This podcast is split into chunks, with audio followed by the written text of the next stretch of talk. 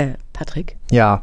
Äh, heute laufen die. Ich weiß, ich habe das Bestellformular in der Hand. Wo ist das Faxgerät? Ich kann es nur faxen. Wir, wir haben keins. Oh.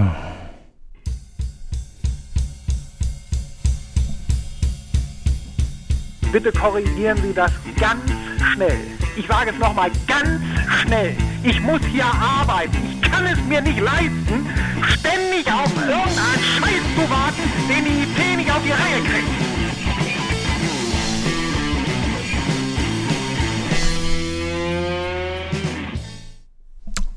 Hast du noch ein Faxgerät zu Hause? zu Hause erst recht nicht, nein. Aber ne, man, wir möchten ja eigentlich ganz gerne auch, dass die aussterben.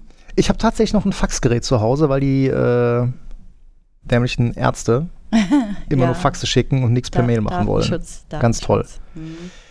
Ja, hallo und herzlich willkommen zur vorletzten Folge in äh, 2022. Wir nehmen auf am 5., veröffentlichen am 7. Mhm. Und das Jahr ist schon fast wieder rum. Das ging schnell, ne? Jetzt haben wir fast schon ein ganzes Jahr Podcast, ne? Äh, schon fast ein ganzes Jahr Podcast und äh, ich glaube, du wolltest die Tage eine böse Mail an WatchGuard schreiben, warum wir irgendwie eine Zertifizierung verlängern wollen. Bis du dir sieden heiß auffiel, ups, es sind ja sind zwei Jahre rum. Es sind ja zwei Jahre schon rum, genau. Ich war wirklich dabei, diese Mail zu tippern, weil ich mich aufgeregt habe, dass die schon nach einem Jahr ausläuft. Aber es war gar nicht nur ein Jahr. Genau, da waren zwei Jahre schon rum. Ja, diese mhm. Pandemiejahre sind ja quasi auch an äh, uns vorbeigeflogen. Aber hallo. Ähm, und ja, tatsächlich, äh, das ist die vorletzte Folge des Wartungsfensters in diesem Jahr. Äh, die nächste Folge wird eine Jahresabschlussfolge und äh, die nächste Folge äh, gibt es dann direkt in der ersten Januarwoche. Mhm. Und ich weiß nicht, also äh, wir hatten ja eigentlich die allererste Folge so gegen Ende Januar mhm. 2022 aufgenommen. Also wir müssten dann wahrscheinlich noch eine Folge warten, bis wir hier. Das war eine Jubiläum den Geburtstag, äh, den ersten Geburtstags feiern. Ähm, wobei ich das ja schon lustig finde, also ne, sind jetzt 22 oder mit dieser sind es ja dann 22 Folgen.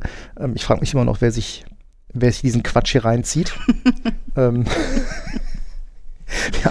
ja, ist ja so, ne? Und, also, ne, ich, wir haben einen Brief bekommen von äh, David. Vielen Dank dafür. Das hat mich äh, total gefreut.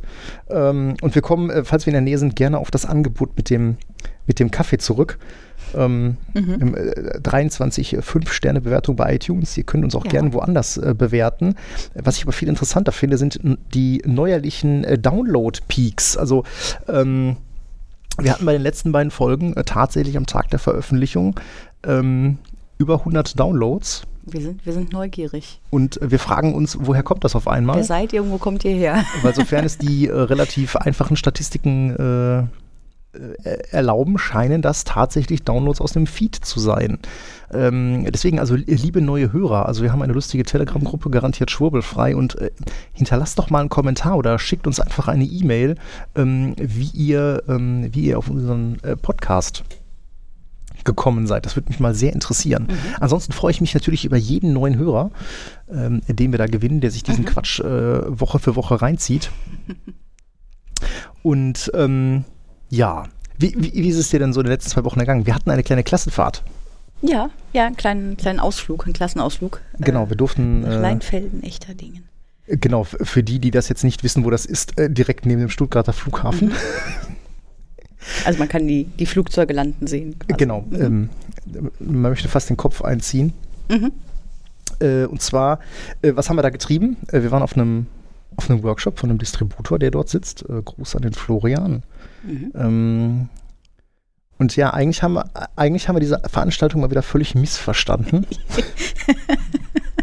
ja, wir dachten, wir fahren dahin, trinken ein bisschen Kaffee und klickern so ein paar Fragen durch und dann haben genau. wir unsere Zertifizierung. Nee, wir mussten tatsächlich lernen. Wir mussten tatsächlich lernen, weil es war nicht, äh, nicht nur ein, ein Workshop, der einen dann auf diese Prüfung vorbereiten sollte. Äh, konkret ging es da um Nutanix Certified Systems Engineer, ähm, also eine, eine Pre-Sales-Zertifizierung, die wir halt für einen Partnerstatus machen, mhm. machen mussten. Und äh, ja, da mussten wir dann doch tatsächlich lernen. Aber es hat schon uns, Spaß gemacht. Ne? ja, doch, muss man schon sagen. Das war, jetzt schon, sagen, ne? äh, mhm. das war jetzt schon ganz, ganz geckig und äh, wir sehen uns ja, oder ne, Florian, wir sehen uns ja im, im Januar dann wieder, aber diesmal dann quasi eher hier in unserer Hut. Nicht ganz mhm. so weit. Ich muss jetzt nicht wieder 350 Kilometer mit dem Auto fahren.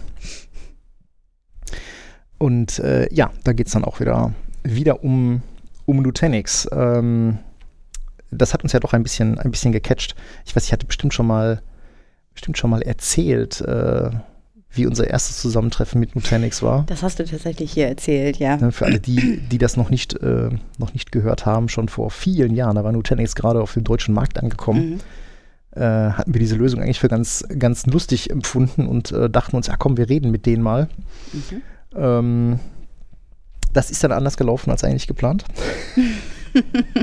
Man hatte uns dann relativ äh, geradeaus gefragt, wie viele Boxen wir denn gedenken, so im Jahr zu schippen. Und wir so, ja, pff, keine Ahnung, so drei, vier. Daraufhin hat man dann äh, freundlich den Kaffee ausgetrunken, den Keks gegessen und äh, ist dann wieder vom Hof geritten. Da, äh.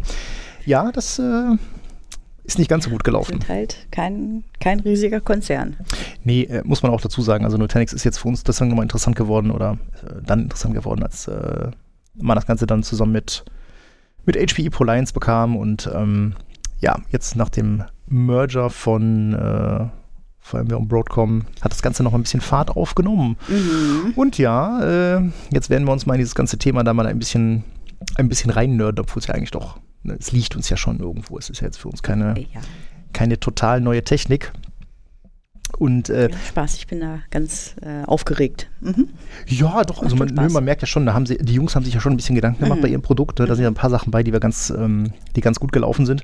Ähm, und wir waren auf dem Rückweg und ähm, oder äh, an dem doch, wir waren auf dem Rückweg und ich ähm, meinte noch so, es gab ja so Gerüchte, ne? Es Ja. gab so Gerüchte, äh, die besagten, dass ähm, ein größerer, ein größerer, möglicherweise ein größerer Hyperscaler oder äh, äh, ja, Server-Vendor ähm, Nutanix kaufen möchte. Mhm. Und ich war Ohne noch am Rumfrotzeln. Genau. Äh, wäre ja lustig, wenn das HP wäre. Mhm. Ja, und siehe da, Tag später ging es dann äh, durch die Presse, äh, dass es offenbar ähm, intensiv Gespräche zwischen HPE und Nutanix gibt ähm, über den Kauf von Nutanix. Ähm, Was natürlich besonders interessant wäre. Äh, weil wir ne, Ja. so unser ne, HPE-Kram. bin da noch nicht ganz so von Ähm. überzeugt, ob das eine super Idee ist. Okay. Ähm, Erklär doch mal. Ja, äh, genau, das muss man vielleicht mal ein bisschen, ein bisschen ausführen. Vielleicht muss man auch dann nochmal ein bisschen so die, ähm, die letzten Jahre von, von HPE und äh, ja, der HP Inc. mal, ähm, mal beleuchten. Ähm, äh, so, Opa erzählt vom Krieg. Ähm, es begab sich in 2000, es müsste so Ende 2014 gewesen sein, ähm, als ähm, HPE und, oder die damalige Hewlett Packard gesagt hat, so, wir werden jetzt hier mal Consumer und Enterprise voneinander trennen. Ähm, das ist dann auch tatsächlich im November 2015 vollzogen worden. Dann gab es halt eine, eine HP Inc. mit dem ganzen äh, PC, Drucker, ähm, äh, Consumer-Zeug und es gab dann halt eine HP Enterprise, äh, in der man das ganze Server, Storage, Netzwerk und Softwaregeschäft versenkt hatte. In 2015 kam zum Beispiel auch dann äh, Aruba dazu. ne? Mhm. Damals noch die Hewlett Packard hat dann halt Aruba gekauft, was dann nach dem Merger bei der HPE verblieb. Ist auch lustigerweise heute immer noch eine, eine relativ eigenständige Division. Ne? Also ähm, Aruba, Aru- genau. ja. Mhm. Aruba ist immer noch so relativ eigenständig, zumindest äh, hat es so nach außen hin den Anschein, was so das ganze ähm, äh, Design angeht, Corporate Design angeht. Ja. Sind ja auch einige Sachen von, äh, von aus der Netzwerksparte dann in diese, unter dieses Aruba-Label gewandert. Ne? Mhm. Ähm, 2016 hat man dann diese ganze Dienstleistungssparte ähm, mit der CSC äh, zusammengelegt und das Ganze firmiert dann seit 2017 als DXC Technology. Ähm, die betreiben so Data Center, also ich, äh, ich glaube zum Beispiel hier die BASF, MLP, Münchner Reh oder sowas, das sind so Kunden von denen. Äh, 2016 hat HPE Silicon Graphics gekauft. Ja, das sind die Workstation, mit denen damals Mhm. in Jurassic Park die Dinosaurier gebaut wurden. Ähm, und 2017 hat man dann diese ganze, die ganze Software-Sparte an Microfocus ähm, abgegeben. Ne, dazu gehört Ach auch so, dieser komplette Data Bereich. Protector. Ja, nicht nur Data Protector. Ähm, äh, Fällt mir nur als erstes ein, Genau, direkt, wenn genau, ich Mikrofon. Ja, mhm. Ja, gut, weil das halt eines der von den Produkten war, die wir halt äh, wie bescheuert verkauft haben. Ähm, nee, da war dann diese ganze Software-Sparte bei. Also auch zum Beispiel alles, was, was unter äh, dem damaligen CEO Leo Apotheker ähm, gekauft wurde. Äh, Autonomy. Das war ja auch sehr witzig. Ne? Leo Apotheker kam von SAP und sagte, na, Software ist alles. Er hat dann irgendwie für Milliarden Autonomy gekauft, um dann im Nachhinein festzustellen, dass die Bude irgendwie ihre Bücher frisiert hatte. Was dann irgendwie den Kaufpreis nach, im, im, im Nachgang dann nochmal ein bisschen, äh, ein bisschen gesenkt hätte, musste HP dann auch Milliarden für abschreiben. Und äh, ja, genau, diesen ganzen OpenView Data Protector Kram, den hat man dann 2017 an Microfocus verbimmelt. Ähm, in 2017 wurde auch Simplivity gekauft. Mhm. Ähm, ein Produkt, ähm, was man so bei HP quasi gar nicht mehr gesehen hat. Also ich habe In letzter Zeit, ja, ja, ja. ja, nicht nur in ja. letzter Zeit. Das hat also erstaunlicherweise immer ein Schattendasein gefristet. Und ähm, wenn man sich jetzt mal überlegt, okay, wie, ne, HPE denkt jetzt darüber nach, Nutanix zu kaufen. Was passiert dann Was eigentlich passiert mit Sim- Simplivity? Genau. Ich kann dir sagen, was damit passiert. Ja, Muss man vielleicht erklären, was das ist. Also das ist äh, auch ähm, eine Converged-Lösung. Genau, hyperconverged. von- Genau. Richtig genau. Eine Ähm, Hyperconverged-Lösung von, äh, von HPE gewesen. Beziehungsweise dann von HPE verkauft. genau, ne? gelabelt, immer. Hyperconverged Infrastructure, also die äh, Zusammenführung von, von Server und Storage. Ne, so im, im Sinne von, ne, kannst du lustig Scale-Out machen und so weiter. Und äh, Simplivity hatte damals zum Beispiel diese lustigen Accelerator-Karten. Das heißt, die haben einen Teil ähm, ihrer Funktion halt auf so eine Hardware-Karte mit, mit äh, FPGAs ausgelagert. Ne, gab dann so eine Controller-VM, ähnlich wie bei Nutanix, die dann halt quasi diese Karte unter ihrer Fuchtel hatte. Äh, mittlerweile sie es in Software. Äh, größtenteils. Ja, wurde auch immer super gepusht für VDI etc. Ne? Ja, genau. Also äh, das Ding hatte auch sicherlich seine, seine Daseinsberechtigung, seine Vorteile, aber ähm, und jetzt mache ich mir wahrscheinlich echt keine Freunde. Das sah für mich damals als HP eine Simplivity, das sah schon aus wie so ein Frustkauf. Ne? Also ähm, ich habe das nie verstanden, aber gut. Wie sehe ein Frustkauf aus? Ja, Naja, böse Zungen behaupten, sie haben es in 2017 schon mal versucht, Nutanix zu kaufen und man hat sich halt nicht kaufen lassen, beziehungsweise der Preis war zu hoch. Und äh, also hat man dann halt ähm, äh, Simplivity mhm. gekauft. das ist natürlich eine interessante These, ja. Ne? Äh, 2018 ging dann Mac Whitman als CEO und äh, Antonio Neri kam. Ähm, in 2019 hat Hewlett Packard Enterprise dann Cray gekauft. Ja, und das ist, das, das ist eigentlich auch eine, eine ziemlich lustige Geschichte, weil äh, Cray wurde eigentlich 2000, nee, äh, 1996 von Silicon Graphics gekauft. Ach so, die, die vorher jetzt schon. Ja, jetzt fragst du dich, okay, Mhm. Moment, wie, wie kann das sein, dass ne, Silicon Graphics hat Cray oder hat Cray in 96 gekauft? Wie kann das sein, dass 2019 äh, Cray nochmal gekauft wird? Ja, relativ einfach, ähm, weil Silicon Graphics im Jahr 2000 an äh, Terra Computer die Namensrechte verkauft hat. Und dann hat sich Terra Computer in Cray Inc. umbenannt. Ne? Dann gab es auch wieder Supercomputer mit dem Namen Cray und äh, diese Cray Inc. hat dann ähm, wurde dann 2019 von von HPE gekauft, quasi zweimal. Ähm, ja, 2020 äh, hat äh, Hewlett Packard Enterprise Silver Peak gekauft. Ne? So, Ja. Die machen so lustiges SDN-Zeug. Ne? Ingo, schönen Gruß. Ich habe immer noch keine Teststellung davon. Ob das so einfach ist. Ich glaube, das ist großes Zeug. Ja, ich glaube, da werden genau, wir nicht ich- dran vorbeilaufen in Nein. der Praxis. Watchguard ist eh viel besser. Der weiß, wo ich wohne. Der steht nachher noch bei mir vor der Tür. Te Ja. äh, Telefonstreich, Telefonstreich, Ingo. Cool bleiben. ähm, ja, und ähm, jetzt, also, ne, wenn man sich mal anguckt, also äh, HP war immer sehr gut da drin, äh, äh, Zeug zu kaufen. Ja. Ne, also auch Firmen zu übernehmen. Also man, man hat irgendwie, ähm, das, das geht ja noch weiter, ne? Guck mal, in 2008 haben sie Left Hand gekauft. Ne? Das war das, was wir später als Mhm, Store Virtual kannten. Das Ding ist tot. 2010 haben sie Dreipaar gekauft. Ja? 2017 haben sie Nimble gekauft. Mhm. Ja, so- so- so 2021 dreimal- haben sie Serto gekauft. Dreimal nacheinander irgendwie Ne? Also Dick genau. Storage, ne? Ja, genau, ja, genau haben, sie, haben sie ganz ordentlich Storage Ja, dazu wenn gekauft. du jetzt mal zurückschaust, ne? ja, ich meine, genau, guck doch mal zurück. Ne? Ich meine, ähm, was, was ist denn, also wenn man jetzt nochmal viel weiter zurückgeht, ne? also Pre-Merger, Compaq und Hewlett Packard, ähm, das ganze HP-Storage-Portfolio ist quasi tot. Das Einzige, was von damals übrig geblieben ist, sind die XPs. Das war ja immer so ein, so ein Joint Venture zwischen Hitachi Data Systems und äh, ähm, HP. Aber zum Beispiel MSAs. Ne? MSA 1000, 1500, die kamen von, von Compaq. MSA 2000 kam von Dothill. auch ja. bewährte, bewährte Kiste, Ist gar ein- keine Frage. Bis heute für kleine. Gibt es auch immer noch, aber es war halt kein, kein, kein Development von, von HPE oder von HP. Mhm. Es kam von Dothill. Äh, die EFAs. Die kamen eigentlich ursprünglich sogar noch von Digital. Okay. Ja, die kamen von DEC. Ähm, und den, den Nachfolger von den EFAs, den haben sie total in Sand gesetzt. Deswegen sagt man ja, deswegen haben sie drei Paar gekauft. Ähm, Nimble war auch ein Zukauf, wo ich mir denke, okay, warum haben sie jetzt Nimble gekauft? Also ähm, mag ja sein, dass die so ein, so ein, so ein, ähm, so ein Teil relativ geile Technology hatten, Mhm. aber ähm, wie passt das jetzt ins Bild? Ne? Drei Paar sind abgekündigt, Nimble ist abgekündigt, Nachfolger sind Primera und Alletra.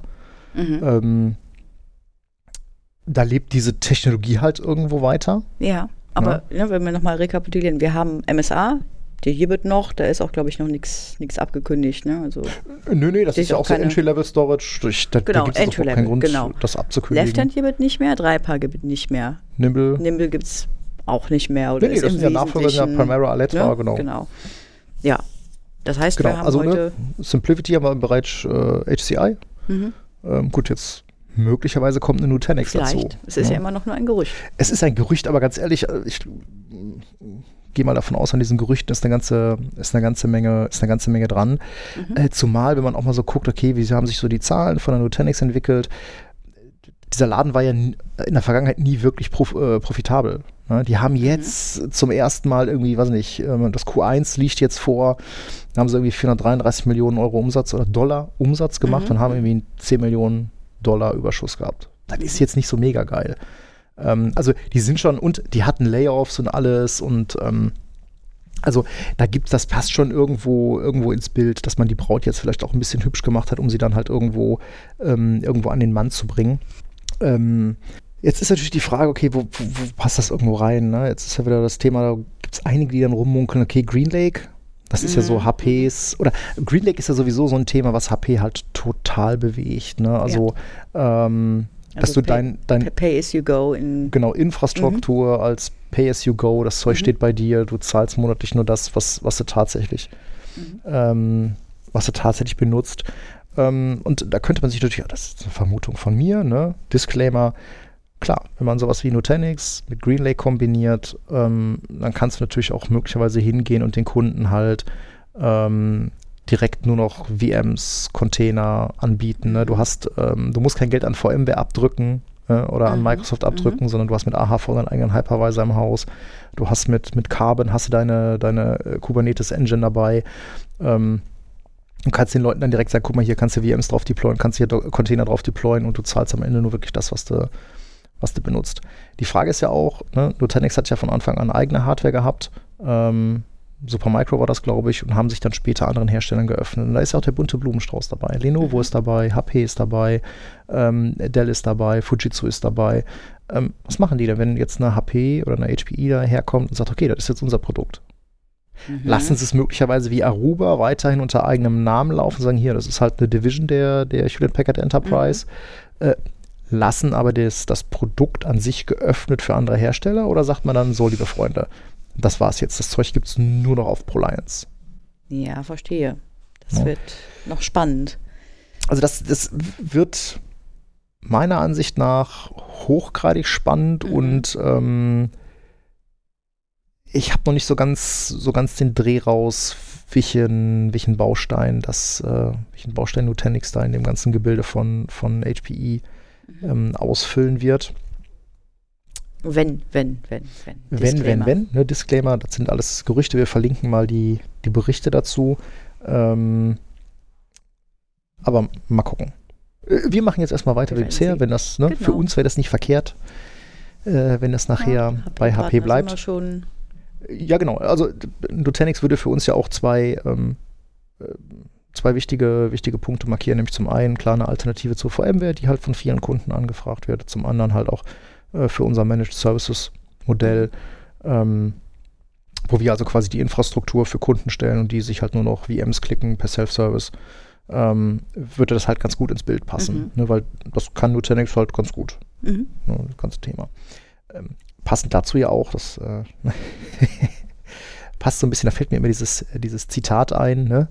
Äh, ich glaube, es war, äh, ich weiß nicht, ob es Mielke war oder so, ne? niemand hat vor, eine Mauer zu bauen. Ja, niemand hat vor, die Preise zu erhöhen. Ach, jetzt redest du Ähm, von, von Broadcom Ja, genau, und äh, richtig. VMware. Ne? ne? Also Mhm. ähm, äh, Broadcoms äh, CEO und Präsident Hock Tan äh, lässt es sich nicht nehmen, das immer wieder gebetsmühlenartig zu predigen, dass niemand vorhat, die Preise zu erhöhen. Mhm. Äh, jetzt wieder.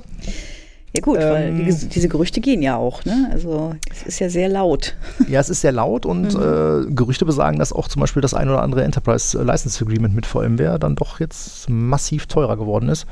Mhm. Ähm, also da müssen wir mal gucken, aber ähm, ich weiß gar nicht, ob der, ob der Deal jetzt auch komplett durch ist oder ob äh, das immer noch bei der EU zur Prüfung ist. Ähm, wir schauen mal, aber es hat nicht aufgehört. Kunden fragen da immer noch nach Alternativen. Also insofern, äh, zumindest dieser Stein ist gewaltig gewaltig ins Rollen gekommen. Mhm. Wir halten euch da auf jeden Fall mal auf dem Laufenden, was, mhm. äh, was das Thema Nutanix und VMware und Broadcom angeht. Geht ja hier immerhin auch um unser, um unser Kerngeschäft. Mhm. Stein ins Rollen. Stein ins Rollen? Stein ins Rollen betrifft auch ja, den Stein, den die äh, Datenschutzkonferenz Ach, äh, im oh, Hinblick ja. auf Microsoft mhm.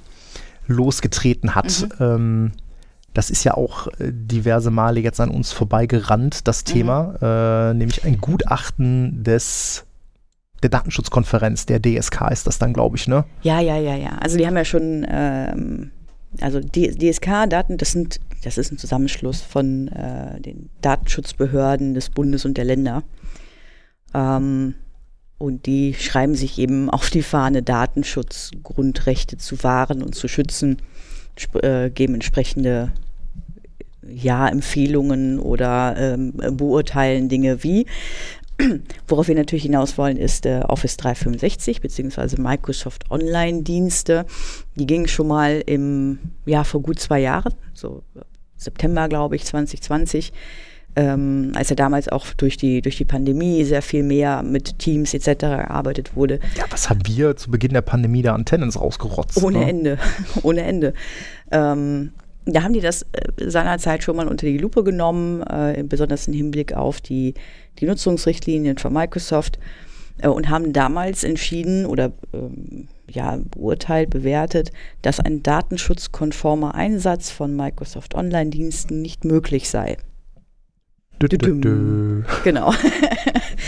so, jetzt ging das damals irgendwie relativ knapp aus. Es waren irgendwie, äh, das sind ja dann 17 Stimmen, ne, also Bund und Länder. Mhm. Ähm, und da haben acht, nee, neun haben dafür gestimmt, das so zu bewerten. Und acht haben dagegen gestimmt äh, und haben damals ähm, ins Rollen gebracht, dass gewisse Fragen tiefer untersucht werden müssen. Mhm. Ne, weil damals auch das Ergebnis, das steht in der eigenen Beurteilung, das war, ich glaube, war es Baden-Württemberg, ich weiß nicht mehr genau, hat das mal äh, verschriftlich, hat gesagt, ja, die Entscheidung ist sehr unspezifisch oder die Beurteilung war sehr Ach, unspezifisch. War es nicht ja, ne? Baden-Württemberg, die gesagt haben, hier so Office 365 im Schuleinsatz geht gar nicht? Ja, Schuleinsatz, da ging es aber eher darum, ähm, welche, also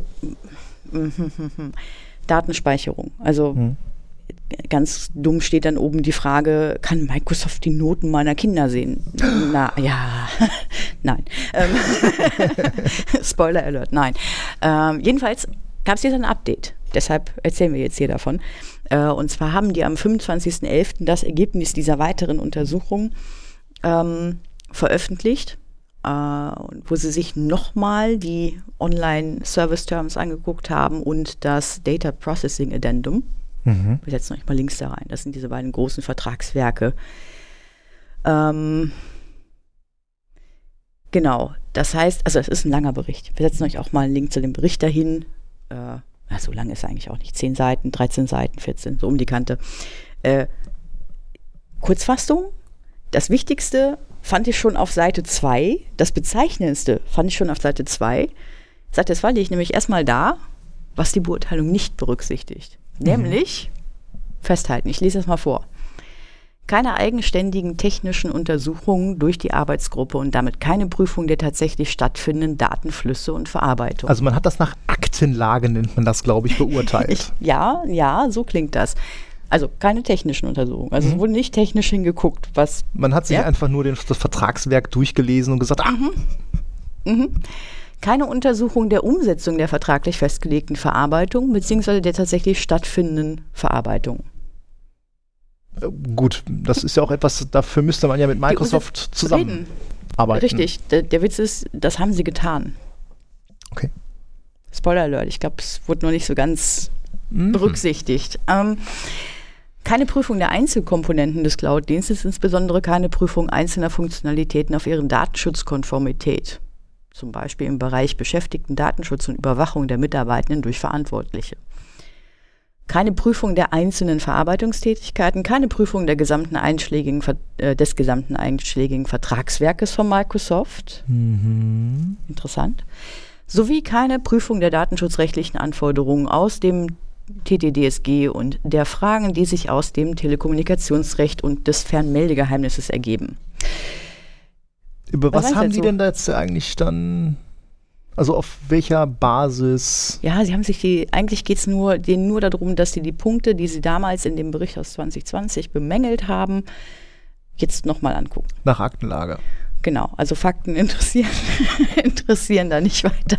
Nein, wir sind da jetzt ein bisschen äh, vielleicht ein bisschen voreingenommen. Nein, Also, keine Frage. Ich genau. bin auch kein, ne, wir sind auch keine Wir Juristen müssen- oder genau, sowas. Wir das müssen das wir jetzt mal. diesen, diesen Disclaimer, den müssen wir jetzt an dieser. Stelle vielleicht mal Ja, setzen. ja. Also ich meine, wir arbeiten natürlich mit den Produkten von Ja. Microsoft. Äh, ähm, wir verkaufen sie bei Kunden. Äh, Ja. Wir beraten unsere Kunden so gut es geht, aber Mhm. viele Kunden holen sich da halt auch auch externe Datenschützer dazu, um dafür zu sorgen, äh, dass ihre ähm, ja, im Microsoft 365 Universum vorhandenen äh, Anwendungen auch datenschutzkonform eingesetzt werden. Das machen tatsächlich äh, relativ viele. Mhm. Ähm, klar ist das jetzt hier äh, Laienjuristerei, die wir da machen, aber es geht ja auch gar nicht darum, dass wir das hier juristisch bewerten, sondern es geht mir einfach nur darum, und das hat mich auch so total getriggert, als ich dieses, dieses Gutachten des, ähm, der DSK gesehen habe. Ähm, das ist nämlich, glaube ich, einfach nur viel Lärm um nichts. Also die stellen selbstverständlich wieder Mängel fest. Mhm. Ja, Mängel, äh, zum Beispiel mangelnde Darlegung, welche Daten erfasst und verarbeitet würden. Ja, was erwarten die denn da? Erwarten die da eine Stichpunktliste von Microsoft? Wir Das ist der Punkt. verarbeiten, hm, bla. gibt solche Stichpunktlisten. Deswegen weiß ich nicht, also da komme ich gleich nochmal hin. Mhm. Also Microsoft ist da sehr transparent, aber da kommen wir gleich nochmal drauf. Ähm, deswegen finde ich das einfach nur interessant. Es wird bemängelt, dass nicht genug darüber bekannt ist, welche Daten erfasst werden. Ähm, es gäbe keine Mangel, also keine Darlegung, welche Daten im Auftrag des Kunden verarbeitet werden und welche zu eigenen Zwecken genutzt würden. Auch da gibt es durchaus in den Unterlagen oder in den, äh, auf, den, auf den Seiten von Microsoft Angaben dazu, wann was der Fall ist. Scheint aber nicht zu reichen. Dann gibt es Unklarheiten bezüglich der von Microsoft veröffentlichten TOMS, also den technisch-organisatorischen äh, Maßnahmen. Es gäbe Unklarheiten bezüglich Rückgabe- und Löschungsprozessen und eine, ähm, eine Nutzung von Microsoft 365-Diensten ohne Übermittlung personenbezogener Daten in die USA sei nicht möglich. Das ist wohl der größte Punkt, der unten so als letztes genannt ist. Ähm, halte ich auch durchaus für, für möglich, weil es gibt ja immerhin einzelne Namen, die da mal auftauchen. Ja gut, das fängt ja schon wieder- Verträgen. ja, das fängt ja schon damit an, äh, definieren wir doch jetzt mal personenbezogene Daten. Mhm. Äh, da fragst du fünf Juristen und kriegst sieben Antworten darauf, was personenbezogene Daten sind. Ja, Äh, und Entschuldigung mal bitte, ähm, wir reden hier über, über Cloud-Dienste. Ähm, ich weiß nicht, das sind auch so, glaube ich, so Leute, die, die haben nicht verstanden, dass das Internet weltumspannend ist und nicht an der Landesgrenze aufhört. Ne? so oder so. Ja, Ah. selbst, ja, ja, ja. Selbst in, in meiner Own Cloud weißt du nicht, wo, wo der Traffic langläuft, ja. Zum Beispiel. Ne? Aber, äh, Ja, also, ne, aber Mhm. du sagst es eben schon, das, das triggert uns so ein bisschen, ne? Warum? Es ist halt häufig, häufig so undifferenziert. Ne? Also wir haben häufiger beim Kunden oder ähm, ich will ja jetzt nicht sagen bei uns intern, nein, ähm, haben wir ja schon mal äh, Unterhaltungen geführt oder gibt es dann ähm, Anforderungen vom, Mhm. vom Datenschutz her, wo wir glauben, dass wir da technische Lösungen verbieten können, die dann aber einfach ignoriert werden. Also, ne, Ja, Beispiel. Das ist halt immer so, äh, also wirklich, also Datenschutzdiskussionen sind meiner, äh, meiner Erfahrung nach immer so ganz brutal schwarz-weiß. Mhm. Ja, es ist total undifferenziert. Ne? Also, es ist ja oder nein. Es ist sicher oder es ist nicht sicher. Manchmal paranoid. Also ich habe ja auch Mhm. schon in dem Kontext hört man ja je nachdem, mit wem man redet. Leider sind das häufig Entscheidungsträger beim Kunden, der, Mhm. ne, die dann am Ende entscheiden. Zum Beispiel, warum reicht es denn nicht, wenn meine, meine Daten mit, mit Customer Key verschlüsselt bei Microsoft in der Cloud liegen? Mhm. Ja, die werden da schon ihre Wege haben. Das sind so Sätze, da möchte ich mich an den Kopf packen. ne? Das ist, das ist, Parano Ja, das ist genau. Paranoia. Hm. Ja, die NSA hat da bestimmt auch ihren Zugang hin. Ja gut, was interessiert? Ja, also das- ja, das ist ja das häufig, äh, also ich, das ist ja immer das Argument, äh, äh, was heißt, das ist kein Argument, aber ähm, gerade dieses, ähm, diese Angst vor Geheimdiensten Ja. ähm, erscheint ja da bei einigen dann doch äh, sehr weit zu reichen. Mhm. Ähm, dann denke ich mir auch immer, ja gut, dann warum sollte sich die NSA für dich interessieren? Mhm. Ähm, ich will nicht anzweifeln, dass wenn wir jetzt gerade mal etwas auf größeren Skalen gucken, also wenn wir wirklich mal ähm, jetzt nicht für deine, für deine Hentai-Sammlung, äh, die wird die NSA nicht interessieren, aber wenn du zum Beispiel äh, ähm, äh, Daimler bist, dann gibt es da vielleicht dann auch im Sinne von Industriespionage ähm, ähm, vielleicht Sachen, die sind für Auslandsgeheimdienste interessant. Aber ich glaube, das ist egal, ob dann, äh, ob wir da über eine NSA reden oder über ein, äh, keine Ahnung, ich glaube, der FSB ist das der russische Auslandsgeheimdienst. Ach, ich habe keine Ahnung. Irgendeiner mhm. wird sich schon für den Scheiß interessieren. Mhm. Ähm, und ich finde es, eigentlich ist es schon ein bisschen unfair, dann immer davon auszugehen, dass Tech-Firmen dann auch ähm, die bereitwilligen äh, äh, Diener sind. Ne? Ja, wär's, klar, es ist eine andere Geschichte, wenn du deine, deine Daten zu Microsoft gibst. Microsoft wird da genauer unter die Lupe genommen. Aber wer nimmt eigentlich deine Infrastruktur on-prem unter die Lupe.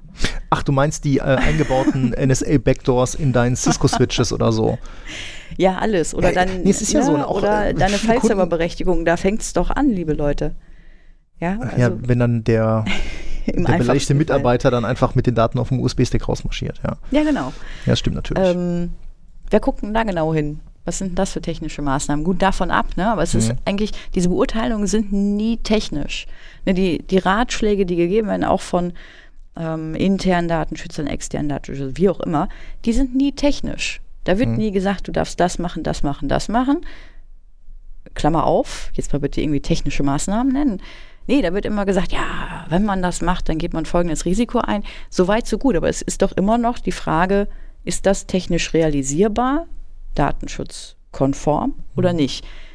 Und da es nicht technisch ist, also ich ist dann LinkedIn äh, vom, an mir vorbeigelaufen, das Ganze, und da hatte dann der äh, Frank Karius drauf ähm, kommentiert, der das Beispiel TÜV brachte. Und ja, das ist so, als ob beim TÜV ein Sachbearbeiter der Zulassungsstelle dein Auto einmal umrundet und sagt, nö, durchgefallen.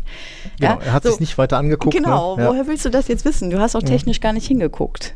Mhm. Und genau solche, das ist mein, meine Schwierigkeit mit solchen Beurteilungen. Ne? Und ich glaube auch, jeder Kunde tut da gut dran, sich äh, alle Seiten einmal anzugucken und dann für sich eine, äh, eine Risikobeurteilung zu erstellen. Ja? ja? gut, das ist ja sowieso das A und O, dass man, dass man das eine, das eigene Risiko da mal bewertet. Ne? Mhm. Ähm, ist ja auch immer ein immer wieder bei uns aufkommendes Thema, so dieses, dieses Thema digitale Souveränität. Mhm, ne? Mhm. ähm, aber ja, das, äh, kompliziert an der Stelle. Ähm, äh, aber du hattest da noch einen ganz interessanten Podcast, glaube ich, ausgegraben. Ja, genau. Ich bin jetzt über diese ganze Frage ein bisschen neugierig geworden ähm, und äh, bin dabei über einen Podcast gestolpert. Und zwar ist das äh, Migosens.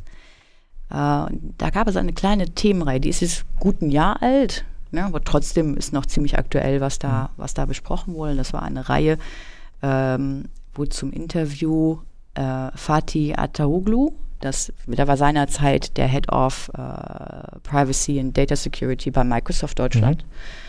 Mhm. Ähm, und da dreht es sich in drei Folgen genau um diese Frage, ne, wie ist es eigentlich mit Datenschutz unter Microsoft M365? Verlinken wir auch direkt mal. Verlinken wir ähm, alle drei Folgen.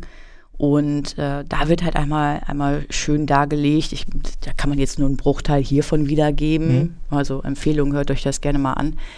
Ähm, Microsoft gibt sich da wirklich, wie ich eben auch schon sagte, hochgradig transparent. Ja, mhm. also es ist nicht so, dass man Infos hinterherlaufen muss. Ne? Da gibt es einmal die äh, die DPA, die unterscheidet zum Beispiel, ne? es werden Kundendaten, Professional Services Daten, also wenn du ein Ticket bei Microsoft mhm. aufmachst mhm. und da Daten mitgibst und so weiter. Äh, und Personendaten werden nur für die Bereitstellung von Services und Produkten oder eigene Geschäftstätigkeiten äh, verarbeitet. Eigene Geschäftstätigkeiten sind zum Beispiel so Dinge wie ähm, Cyberabwehr wenn du also auf deinem Rechner irgendwelche lustigen Files öffnet, wenn der Defender die dann zu Microsoft ja. zur Analyse schickt. Ja, das klar, meinst da steht dann im hm? Zweifelsfall dein Username drin, weil hm. es steht halt im Pfad drin. Äh, und ja, das kann ein personenbezogenes Datum sein, wird aber nicht als solches verarbeitet, sondern für diese Geschäftstätigkeit, hm. äh, dass an Cyber, Cyberabwehr stattfindet. Ähm, aber auch das sind ja Dinge, die stehen ja auch in den einzelnen Produkt äh, ja, Eulers drin und so weiter. Ähm, Microsoft sagt selber, benutzt Daten niemals für eine Benutzerprofilerstellung. Mhm. Also, ne? Schöne Grüße an Facebook etc. Äh, nie für Werbung, Marktforschung. Ähm, Telemetrie ist ja auch noch ein ganz äh, interessantes Thema. Ne? Da Ja, sie- Das genau. ist ja auch ein großes Thema gewesen, äh, als herauskam, wie viel Daten Windows 10 so an Microsoft sendet. Ja, also Ja, Microsoft, also ne? Mhm. Windows 10, Windows 11 oder auch die, die Office-Produkte, ähm, da redet man ja immer dann von der Telemetrie, Mhm. den Telemetriedaten, äh, die dann halt an Microsoft geschickt werden und hat das BSI einen, ähm, hat das bei Windows 10 mal sehr schön auseinandergenommen. Da gibt es Mhm. auch eine ganz schöne Analyse zu, äh, mit dem Namen Sisyphus. Mhm. Äh, da haben sie nämlich mal dann genau diese Telemetriekomponenten mal analysiert und auch gezeigt, wie man die abschalten kann. Und Ja. Fun Fact, Windows 10 funktioniert damit immer Wunderbar, noch. Ne? genau. Ähm, äh, setzt aber zum Beispiel voraus, dass man zum Beispiel ähm, Windows 10 Enterprise verwendet, Mhm. was meiner Ansicht nach alle Geschäftskunden eh Ja. tun sollten. Mhm. Ne? Ähm, aber da haben sie es ähm, mal gezeigt, ne, wie man das halt alles abknipsen kann. Aber was heißt denn jetzt zum Beispiel auch Telemetrie? Ähm, ich glaube, da wird auch viel mehr rein interpretiert, ähm, ähm, als am Ende tatsächlich Mhm. dabei rumkommt. Mhm. Ähm, ja, Windows 10, 11, Microsoft 365, Office 365 schicken Telemetriedaten an Microsoft, die wahrscheinlich, oder warum macht Microsoft das? Ja, die wollen natürlich gucken, wie wird das Produkt benutzt.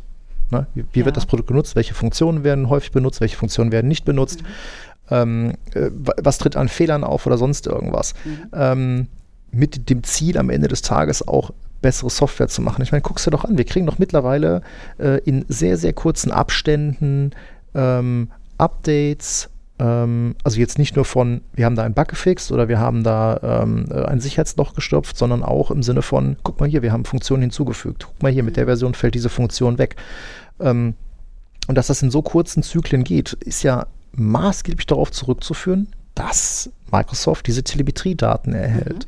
Ähm, guck doch mal, guck doch mal, wie viele Apps oder auch andere Anwendungen nach einer Installation oder so sagen, hey, guck mal, wenn du den Haken setzt, dann ähm, äh, bekommen wir hier, äh, Genau. das ist Cus- Customer Möchtest du- Improvement Genau, ne, möchtest Data. du, genau, möchtest du zur Verbesserung des Produktes beitragen? Genau, richtig. Genau. Möchtest du zur Verbesserung des Produkts beitragen? Ja, wunder. Dann gehen auch da Telemetriedaten Mhm. hin. Und Fun Fact, liebe Freunde, guckt euch das mal bei eurem V-Center an. Auch da gibt es mittlerweile diesen Haken, Mhm. Um am wenig. Customer Improvement teilzunehmen. Äh, mit genau dem Ziel, am Ende des Tages bessere Software zu bauen. Mhm. Ne? Also es geht nicht darum, dass Microsoft da deine Word-Dokumente mitliest, sondern die wollen einfach wissen, ähm, dass dein Explorer beim Zugriff auf irgendwelche gammeligen USB-Sticks abstürzt oder wenn du irgendwelche komischen Ordner erstellst mit komischen Zeichen drin. Ähm, au- äh, sowas wird halt auch über eine Telemetrie ähm, äh, abgesetzt und sowas kann man halt bei Windows 10 Enterprise relativ gut einschränken. Da gibt es nämlich auch so ein äh, so eine Einstellung Security, da wird dann halt nur so eine rudimentäre Telemetrie gemacht. Ähm, aber meiner Ansicht nach ist das, ist das in Ordnung. Also ich hätte jetzt bei mir überhaupt keine, keine, ähm, keine Urge, das irgendwie abzuknipsen oder so. Mir geht's, mir geht's so durch den Kopf nicht, dass wir hier so wie die totalen Microsoft äh, Fanboys, Girls, da, darum geht es nicht. Also ich wollte das jetzt hier nochmal noch mal klarstellen, einfach um das Anliegen, dass sich jeder alle Fakten holt, bevor er Entscheidungen trifft, ob Exakt. Cloud oder nicht. Äh, und dazu gehört halt eben auch, Microsoft hat einen ganz, ganz klaren Standpunkt, ähm, gerade nach dem Schrems 2-Urteil formuliert. Äh, die nennen das Defending Your Data. Mhm. Ja, setzen wir auch nochmal einen Link hin. Die sagen nicht nur von sich aus, wenn äh, Anfragen Dritter, also auch Staatsbehörden etc. bei Microsoft über Kundendaten eingehen, wird Microsoft diese ablehnen, immer. Jo. Ja. Ähm, äh, klar sind die da auch nur bedingt äh, handlungsfähig. Also wenn dann jemand mit einem Gerichtsurteil wiederkommt, dann müssen die die schon rausgeben. Klar, die, Ja, aber das ist Frage. nicht nur bei Microsoft so, das ist bei jedem so. Ja, ja, ja. Aber es ist halt einmal deutlich formuliert, weil eben Microsoft auch immer sehr viel Misstrauen entgegenschlägt. Wahrscheinlich mehr als jedem anderen, ne? Hm, Ja, möglich. ähm, gut, das ist Punkt Nummer eins. Ne? Also es wird zugesichert und möglichst versucht Microsoft wohl diese Anfragen an den Kunden selber umzuleiten. Also im Sinne von, wendet euch doch bitte direkt an den Kunden, ähm, damit das den Weg darüber geht. Ja, und sollte Microsoft äh, gezwungen sein, das ist etwas, was mh, weder, also weder gefordert noch empfohlen ist, irgendwie vom Europäischen Gerichtshof, äh, ist, dass wenn Microsoft Daten rausgeben muss, Kunden, ähm, Kundendaten, personenbezogene Daten, dann werden die betroffenen Nutzer, also die Endnutzer, finanziell entschädigt. Mhm. Ja. Ähm, also das ist eine Maßnahme, wo die weitergehen als, mhm. als andere. Ja. Und dann, wenn man sich das mal ganz genau angucken will, jetzt wird ja immer, äh, ne, du sagst das eben schon, das ist schon paranoid, äh, äh wie viel Angst vor Geheimdiensten man so hat. Äh, Microsoft hat mal veröffentlicht, es gibt einen, das heißt, den gibt es halbjährlich, es gibt einen mhm. Law Enforcement Request Report. Den könnt ihr euch gerne mal angucken. Ähm, bezieht sich auf alle Services von Microsoft. Man muss jetzt sagen, ein Großteil davon sind tatsächlich die kostenlosen Services. Also mhm. die, die Großteil der Anfragen geht über die kostenlosen Services, ähm, sprich Hotmail, äh, Outlook.com etc. Und dort wird die Frage behandelt, wie viele, in welchen Ländern kommen Fragen von Staatsbehörden ähm, rein oder genauer Strafvollzugsbehörden in dem Fall. Ähm, und wie viele davon werden beantwortet und wie werden sie beantwortet oder werden sie abgelehnt, weitergeleitet, was auch immer. Und um das mal in Zahlen zu formulieren, also Deutschland ist sehr, sehr fleißig, was das angeht. Ach. Das hat mich überhaupt nicht überrascht. Ich weiß auch nicht warum. Also Deutschland ist nach den USA, jetzt müsst ihr auch mal bitte die Größe einmal mit berücksichtigen, direkt nach den USA hat Deutschland die allermeisten Anfragen gestellt an solche äh, über, an, ne, über Kundendaten bei Microsoft. Das waren so, pro Halbjahr sind das so 5000, 5 bis 6000. Und in Deutschland hat keine einzige, der, keine einzige Anfrage aus Deutschland hat dazu geführt in den letzten zwei Jahren, dass Daten herausgegeben wurden. Mhm. Im Zweifelsfall sagt Microsoft nämlich, hey, da verstoßen wir mal gegen die DSGVO, wenn wir euch das geben. Diskussion beendet. Ähm, Finde ich ganz lustig, äh, Fun Fact am Rande. Aber wie gesagt, das bezieht sich auf alle Services. In den FAQ kann man wiederum sehen, welche, ähm, wie viele Anfragen für kommerzielle Dienste, mhm. also sprich äh, Geschäftskunden, äh, ange, äh, angefallen sind. Das waren insgesamt, insgesamt, das wird jetzt nicht mehr nach Ländern aufgeschlüsselt, 142 Anfragen. In einem halben Jahr, 142 Anfragen. Okay, also weiß ich nicht, so eine, Von eine ganz Tag, ne? Microsoft ne? weltweit. Mhm. Davon wurden 95 Fragen abgelegt, zurückgezogen oder durch Microsoft an den Kunden verwiesen.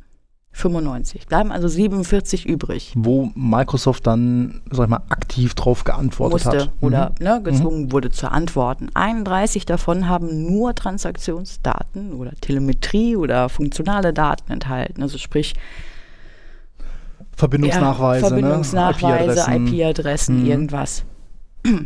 Und nur 16 davon haben irgendeinen Content beinhaltet. Also wo dann wirklich Dokumente, Mails, sonst irgendwas exportiert wurden. Ne, mhm. was auch immer, genau. Nur 16 davon. Mhm. Ja, und von diesen 16 kamen 13 aus den US-amerikanischen Strafverfolgungsbehörden. Also, mal relativierend.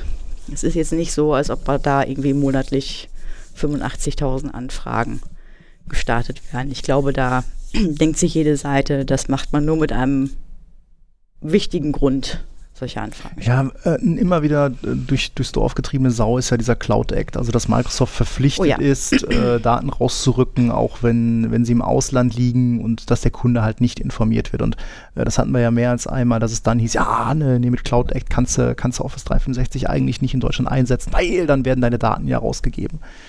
Und ähm, das ist halt auch wieder so ein total pauschales ne, Draufschlagen. Genau. Ähm, Denn ne, die Frage ist, welch, welch, von welchen Daten reden wir denn? Ja, vor allem Wer? warum? Genau. Ne? Also mhm. Ähm, ich, ich, glaube, das, das kann man auch, ähm, oder das muss man Microsoft halt auch einfach mal zugute halten. Die werden jetzt nicht anlasslos Zeug rausgeben. Ähm, mhm. Also die haben auch einen Markt zu verlieren. Mhm. Das muss man vielleicht auch einfach mal so, ähm, äh, so sagen. Und äh, klar, am Ende des Tages muss halt jedes Unternehmen für sich selber bewerten, möchten wir unsere Daten äh, auf andere Leute Computer packen. Das ist Cloud nun mal. Mhm. Ne? Das ist ja mhm. auch dann dieses, dieses Abwägen, was digitale Souveränität angeht. Möchte ich meine Services bei anderen Leuten betreiben, dann bin ich von denen abhängig in einem gewissen Maße, bla bla bla bla bla. Äh, oder mache ich es einfach selber. Mhm. Ja? Und äh, auch da muss man dann leider auch wieder sagen, äh, selber betreiben ist nicht immer klug Mhm. wenn ich nicht die Skills habe, es selber Oh zu ja. betreiben. Definitiv. Böse Zungen würden behaupten, Continental hat ihr Zeug auch selber betrieben. Den Kollegen sind gerade 40 Terra abgeflossen. Mhm. Da weiß ich jetzt natürlich nicht, ähm, ob es besser das ist natürlich gewesen eine böse Unterstellung. Das ist eine böse Unterstellung, aber am Ende des Tages ist es doch genau das. Ne? Du hast Kunden, Ja. die sagen, nee, ich möchte, möchte hier meinen Exchange nicht bei Microsoft äh, auslagern, weil dann können, dann liest die NSA meine Mails.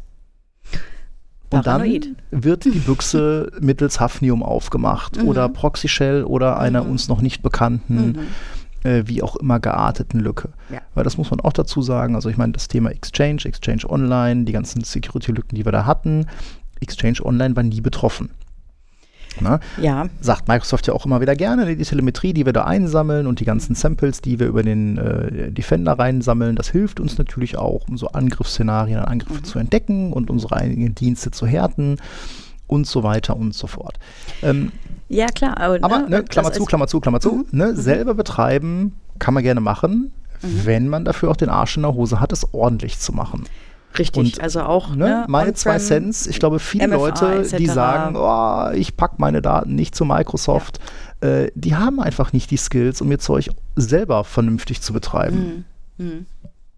Und unter Umständen fehlt dann, fehlen dann ja auch äh, Argumente. Also wenn jetzt jemand in der IT-Administration sitzen hat oder ähm, IT-Leiter sitzen hat, der das gerne anregen möchte, eben aus diesen Gründen, ne? weil Exchange Online eventuell sicherer, ne? wollen wir hier gar nicht so aufstellen, die These, aber sieht so aus. Ja, ähm, Ja, ich meine, Sagen wir, machen ne, wir es also doch, machen wir es doch an Ja. dem Beispiel mal konkret fest. ja. Guck dir doch mal die allermeisten unserer Kunden an.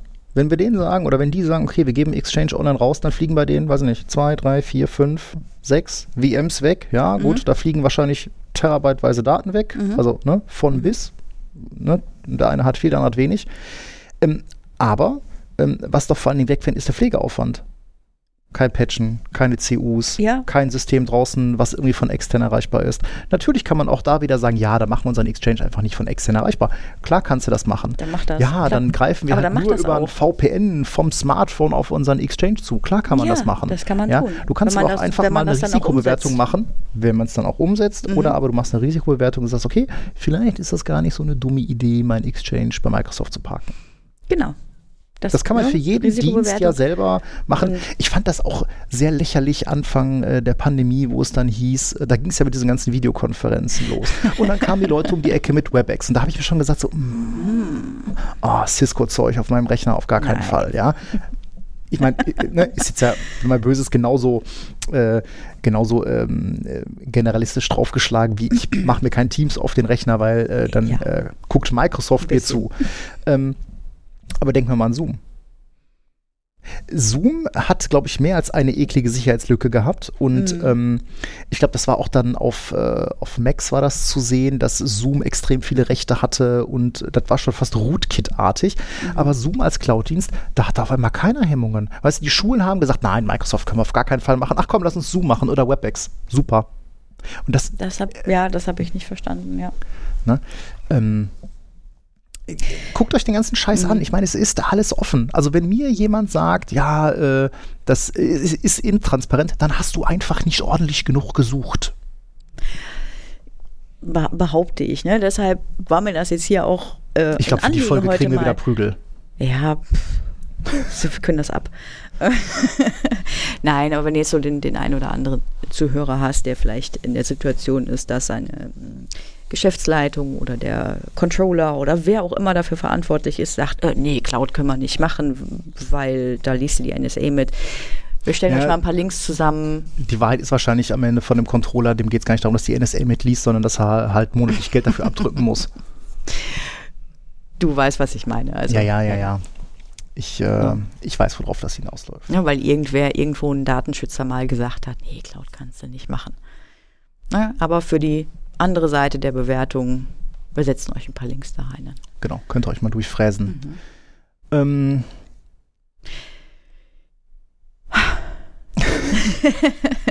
Jetzt muss ich ja So. schwer durchatmen. Genau. Genau, wir aber haben was ähm, gelernt. Äh, ja, genau. Also ähm, außer Was heißt, ich, wir haben was gelernt. Wir Wir, sind, äh, wir sind über etwas gestolpert und ich äh, habe mich an der Stelle wieder gefragt, warum bin ich noch nicht vorher drauf gekommen? Mhm. Äh, geht ganz konkret darum, ähm, wenn man mit Veeam ein Backup macht, dann wird für das ähm, Application Aware Processment dieser VM bei einer Windows VM ähm, ja ein, eine Agent-Komponente mhm. drauf gepusht und zwar immer on the fly.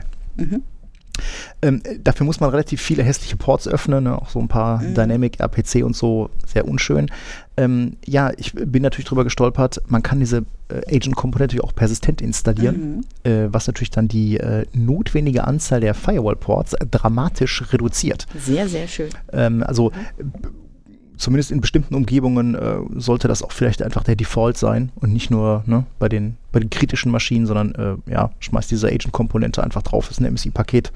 Ähm, das kann man mit Sicherheit, das, da wollte ich mal nachgucken, das kann man bestimmt auch über.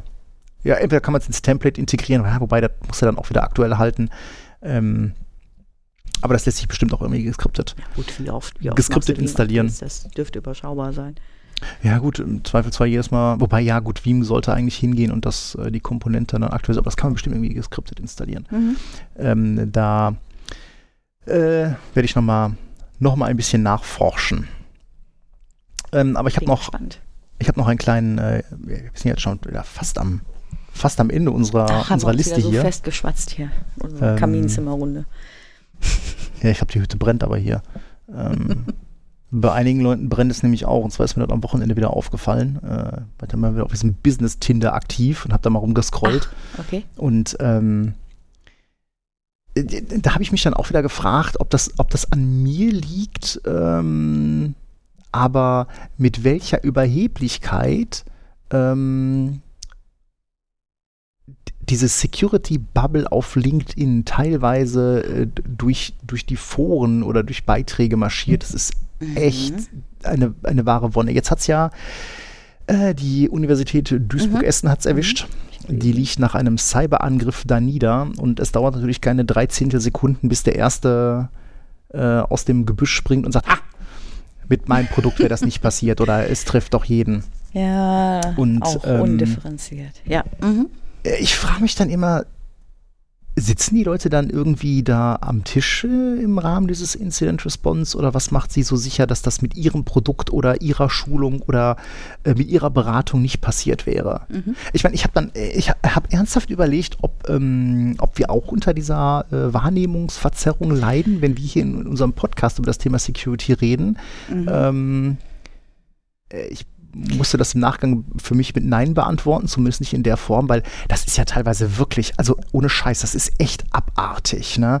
Also du hast dann wirklich Berichte, ne? hier Universität Duisburg-Essen liegt da nieder äh, oder ähm, auch immer mal wieder Ne, hier IHK, tralala, ist jetzt endlich wieder online. Oh, die hatten doch schon vor sechs Monaten und b und schicken die da Faxe. Und ich denke mir jedes Mal, ey Leute, haltet doch einfach die Fresse. Also, ähm, ja, das, das, das halt, sag ich mal, ja, keine Ahnung, ey. Wenn du auf der Autobahn einen Unfall siehst, hältst du dann auch an, steigst ja, aus, ja. das schönen Wärst Tag. besser Audi gefahren, ey. Genau, mit meinem Auto wäre das aber nicht passiert. mit meinem ja. Auto, äh, ne? Mhm. Oder mit meinem, mit meinem Airbag äh, hättest du jetzt nicht die Nase gebrochen oder so. Ich mhm. weiß es nicht. Was, was treibt so Leute an, dann da zu sagen, ähm, ne? Mit mir oder mit meinem Produkt oder mit meiner Beratung, wenn das nicht passiert. Und wenn du die Leute darauf ansprichst, dann fühlen die sich noch nicht mal schuldig und sagen, ja, Moment mal, aber das ist ja hier ein Business-Netzwerk. Du bist trotzdem Arschloch. ja, aber wir, äh, ich, ich hoffe, wir sind, ich hoffe, wir kommen da nicht so, so an. Also, also ich ja, hoffe also, immer ne, nur ähm, ne, den einen oder anderen heißen Tipp und manchmal regen wir uns auch über ganz, ganz äh, schlimme Dinge auf. Äh, die wir sehen, sagt, ja. Wo wir nicht verstehen, warum das bei anderen noch nicht angekommen ist, wie unsicher das ist. Ähm, ja, aber ich glaube, Kunden darauf hinweisen, dass bei denen vielleicht irgendwas nicht cool ist und ähm, dass sie vielleicht da und da vielleicht darauf achten sollten. Mhm. Ähm, das ist, glaube ich, ein bisschen was anderes, als wenn das Kind in den Brunnen gefallen ist, sich überheblich dahinzustellen und zu sagen, ja, also, ne, wenn ich dich beraten hätte oder mit meinem tollen äh, Schlangenölprodukt ähm, äh, würde es jetzt noch arbeiten können, weiß ich nicht. Also ich glaube, äh, also mir ist jetzt zumindest kein, äh, ich habe keine Details über, über ähm, den Angriff auf die Universität mhm. Duisburg-Essen. Ähm, also mir ist nicht bekannt, ob es ein, äh, die nicht aktivierte Makrosicherheit war oder ein ja. E-Mail-Anhang, der durchgegangen ist. Äh, keine Ahnung. Also mhm was treibt jemanden dazu zu sagen, ja, mit meinem EDR wäre das nicht passiert? Mhm. Woher weißt du das? Mhm. Ja, also ähm, ja, also wenn, wenn wir hier mal übers, über die Stränge schlagen, dann lass uns das ruhig mal wissen. Ähm, Ja, manchmal immer. re- manchmal redet man sich ja dann doch ein wenig, ein wenig in Rage. Wir freuen uns über, über konstruktive Kritik. Ja, die darf auch mal unkonstruktiv sein. Ja. Also man, ne? Wir sind ja nicht aus Zuckerwatte und wer, wer austeilt, der darf, äh, der muss auch mal, ähm, mal einstecken. Aber ähm, ja, das hat mich echt wahnsinnig aufgeregt mal wieder. Also Mhm. ähm, äh, du hattest es ja, glaube ich, in der letzten Folge beim, beim Aufreger, dass du da überlegst, dein, dein Xing-Profil platt zu machen. Mhm. Vielleicht mache ich mein LinkedIn-Profil auch platt. Also ich, also vielleicht brauche ich dieses ganze Business, Tinder, Facebook auch nicht. Ich Ja, warum mich da. haben wir das eigentlich? Wir haben doch eh nicht vor, irgendwie die Stelle zu wechseln. Nein, das nicht, aber ist man ist natürlich schon für- mit ein paar Leuten Kontakte, vernetzt ne? oder so Mhm. und äh, Kontakte teilen, aber Mhm. ähm, das finde ich dann doch an manchen. Stellen. Mitbekommen, Einfach ein bisschen- So, so läuft in der Bubble. Mhm. Ja, ich meine, das kann ja auch wieder so eine, so eine Bubble-Nummer sein. Ne? Ich meine, äh, das erlebt man ja auch schnell, wenn man halt sich immer mit dem gleichen Kreis an Leuten, das ist so dieser äh, Echo-Chamber-Effekt oder so. Aber nein, ich glaube, das sind einfach schmierige Vertriebslappen, die daherkommen und sagen, mit meinem Produkt wäre das nicht passiert. Oh, Ähm, Vertriebler, ja. Angebotsschreibmaschinen. Ach, nein, nein, Nein. nein, nein. Wir mögen unsere Vertriebler. Nein, aber nein, wir mögen nicht nur unsere Vertriebskollegen, so würden wir auch nicht verkaufen. Nein, natürlich nicht. Nein, nein, nein, nein. Äh, Wir glauben, man muss als Team zusammenarbeiten, dann geht das auch gut. Nein, wir würden auch so unseriös einfach nicht verkaufen. Nein, nein. Ich weiß, ja, du willst auf ein bestimmtes Beispiel hinaus, ne, was wir auch, was auch an uns vorbei geflogen war, ne, aber Äh, äh, bitte, fürs Aus. Ging es da nicht irgendwie um, um Microsoft-Lizenzen und das dann die Variante, die teurere Variante, wo mehr Marge dran gemacht werden wird? beim Kunden verkauft wird. Mhm. Ja gut, das kannst du natürlich, also ja, man muss halt immer, also da muss man vielleicht auch mal ein bisschen differenzieren. Manche Dinge werden ja auch einfach so verkauft, weil, der, weil man selber keine Ahnung hat. Ne? Und ich glaube, ähm, nichts schlimmer als Microsoft-Lizenzen. Mhm. ja, ne? gerade sagen, äh, bei Microsoft-Lizenzen auf hoher See. Ähm, da bist du halt wirklich alleine gestellt. Ähm, wobei, wenn ich jetzt so ähm, Disclaimer, ähm, äh, Oracle ist bei den bei den äh, bei Nutanix auch nicht mehr nicht gut weggekommen, ne? Also immer wenn es darum ging, Lizenzkosten zu sparen, weil man irgendwie Oracle Cluster auf Physik hat, war Dann die hast- Antwort Volumes. Ja, genau. Man hat irgendwie, irgendwie schon immer so ein bisschen das Gefühl gehabt, man hat so ein augenverdrehendes Smiley da irgendwo als Wasserzeichen gesehen. So heimlich. Ja. Wie immer, Ja, wenn gut. Oracle, Oracle fällt als ja gut, ist ja auch ein unsympathischer Laden. Kann man nicht anders Ja. sagen. Mhm. Ähm, aber gut, genug aufgeregt für diese Woche. Ähm, äh, Sagst du jetzt. Noch haben wir Montag. nein. Ähm, ja, lasst mal Feedback da, wie ihr denn dieses ganze Microsoft Office 365 Thema seht. Ähm, Ich meine, ich bin ja auch immer ein bisschen zwiegespalten, was dieses Thema digitale Souveränität angeht. Ich meine, ich betreibe ja selber meinen, meinen ganzen äh, meinen ganzen Kirmesladen da selber. Ach, übrigens, äh, vielen Dank nochmal für den Tipp mit dem NSD statt Bind. Ähm, ich werde mich in dieses Rabbit Hole mal verlieren. Ich hatte das schon mal ausprobiert. Das sah schon sehr vielversprechend aus. Äh, vielen Dank dafür. Ähm, aber ja, ne, meine, meine Root-Server und mein NAS und Tralla zu Hause ist ja auch ein Ausdruck von digitaler Souveränität, was nicht heißt, dass ich meinen ganzen Scheiß nicht sofort zu Microsoft kübeln würde, wenn sie Exchange Online bezahlbar für Privatkunden hätten und man eigene Domains dort unterbringen kann. Ach. Weil, ne, wenn ich morgen vom Baum fahre, digitale Souveränität hin oder her, dann fliegt das keiner mehr, was ich da hingestellt habe. Und noch ist mein Sohn zu klein, um FreeBSD zu administrieren. Ja, halt dich, halt dich ran. Halt. Also er tippt schon gerne auf Tastaturen rum, aber ich glaube für FreeBSD reicht es noch nicht. Nee? Nein. Ja, ein bisschen Zeit hat er ja noch. Ich werde ihn mit der Peitsche antreiben. In diesem Sinne, dann vielen Dank fürs Zuhören. Danke Bleibt euch. gesund, habt Spaß am Gerät und äh, wir hören uns in zwei Wochen dann zur Jahresendfolge wieder, wo wir Mhm. das ganze Jahr 2022 nochmal zusammenkehren werden. In diesem Sinne. Macht's gut. Bis bald. Bis Tschüss. bald. Tschüss.